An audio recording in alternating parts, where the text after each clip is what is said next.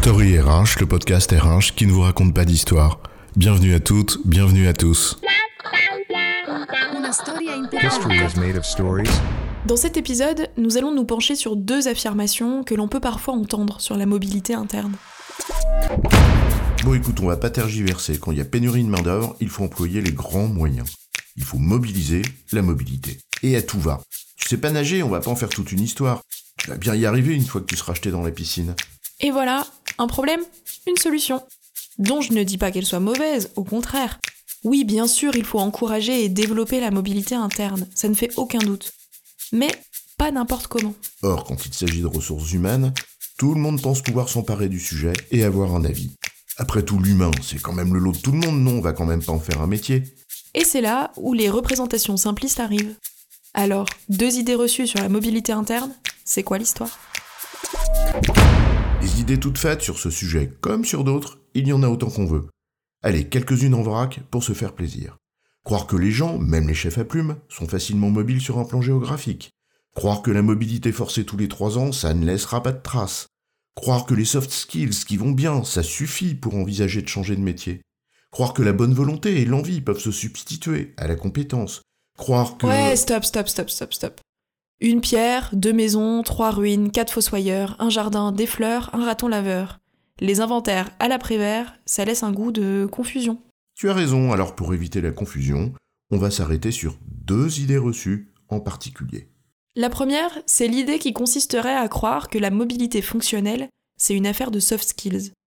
Et la seconde, c'est de croire que la seule clé, c'est l'envie ou l'appétence. Commençons par la première, en l'illustrant par un propos que j'ai entendu et qui était tenu par un responsable RH de proximité, tout frais dans son job. En substance, cette personne affirmait que pour être comptable, le plus important, c'était d'aimer les chiffres. En même temps, si tu les détestes, bah ça va pas aider pour ce métier. C'est pas faux, non? Certes, mais c'est un peu court d'affirmer que c'est le plus important. Tu veux devenir comptable et tu crois que ta rigueur et ton aisance avec les chiffres vont faire de toi le cador de la compta. Sans aller bien loin, tu sauras reconnaître bien sûr et additionner les éléments. Tu sauras certainement faire des calculs, même calculer un montant de TVA par exemple sur une facture. Même moi, j'y arrive, c'est te dire. Et comme t'es rigoureux, tu sauras aussi tout bien ranger dans des cases. D'accord. Mais tu ne les connais pas. Tu ne sais pas à quoi elles servent et encore moins ce qu'elles servent. Genre, le plan comptable, tu sais pas ce que c'est C'est à peine si tu connais la différence entre un bilan et un compte de résultat. Les bidas, t'entends ça comme une insulte et le TPFF, tu crois que c'est un jeu vidéo. Bref, comptable, c'est un métier. Comme tout métier, ça demande la maîtrise d'un certain nombre de compétences liées au métier. Le plus étrange dans tout ça, c'est que ça marche pour beaucoup d'autres métiers. Tu veux dire que ça suffit pas d'aimer la viande pour être boucher Aimer le bois pour être ébéniste Aimer la techno pour être développeur Ou avoir envie d'aider pour faire de l'humanitaire? L'enfer est pavé de bonnes intentions, dit l'adage. Donc les soft skills, c'est bien, il faut en tenir compte et c'est une évidence qui n'a rien de nouveau. Elles sont même importantes, parfois essentielles, mais cela ne doit pas te faire oublier les compétences métiers. Attention donc à l'effet de halo qu'on voit parfois ici ou là. Seconde idée reçue, avec de la volonté on peut tout faire.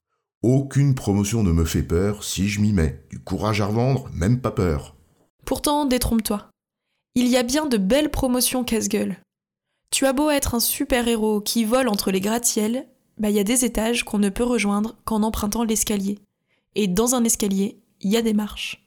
Même si t'as envie de les enjamber 4 à 4, et peut-être tu peux le faire, mais il faudra bien monter étage par étage.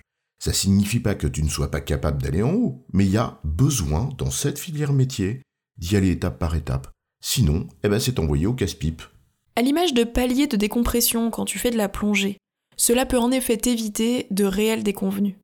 Fut un temps par exemple, les adeptes de la méthode A, une méthode d'évaluation de poste, affirmaient qu'il valait mieux ne pas faire un saut de plus de deux pas A dans une promotion. Petit pas, petit pas, petit pas, comme disait Bob, à Sully, le gentil monstre de monstres et compagnie. Ça entraîne. Bon là, on parle de pas haie, parce qu'en l'occurrence, la méthode haie repose sur une suite géométrique de raison 1,15. Oula, tu dois avoir raison, moi je ne vais pas sauter le pas. Donc, on y va, step by step, pour ne pas imploser. En résumé, favoriser la mobilité interne par tous les moyens possibles, oui, certainement, mais pas en faisant n'importe quoi, comme par exemple oublier les compétences métiers parce qu'on est aveuglé par les soft skills, ou envoyer les gens au casse-pipe parce que la marche à monter est trop haute. J'ai bon, chef? Oui, tu as bon, mais on va pas en faire toute une histoire.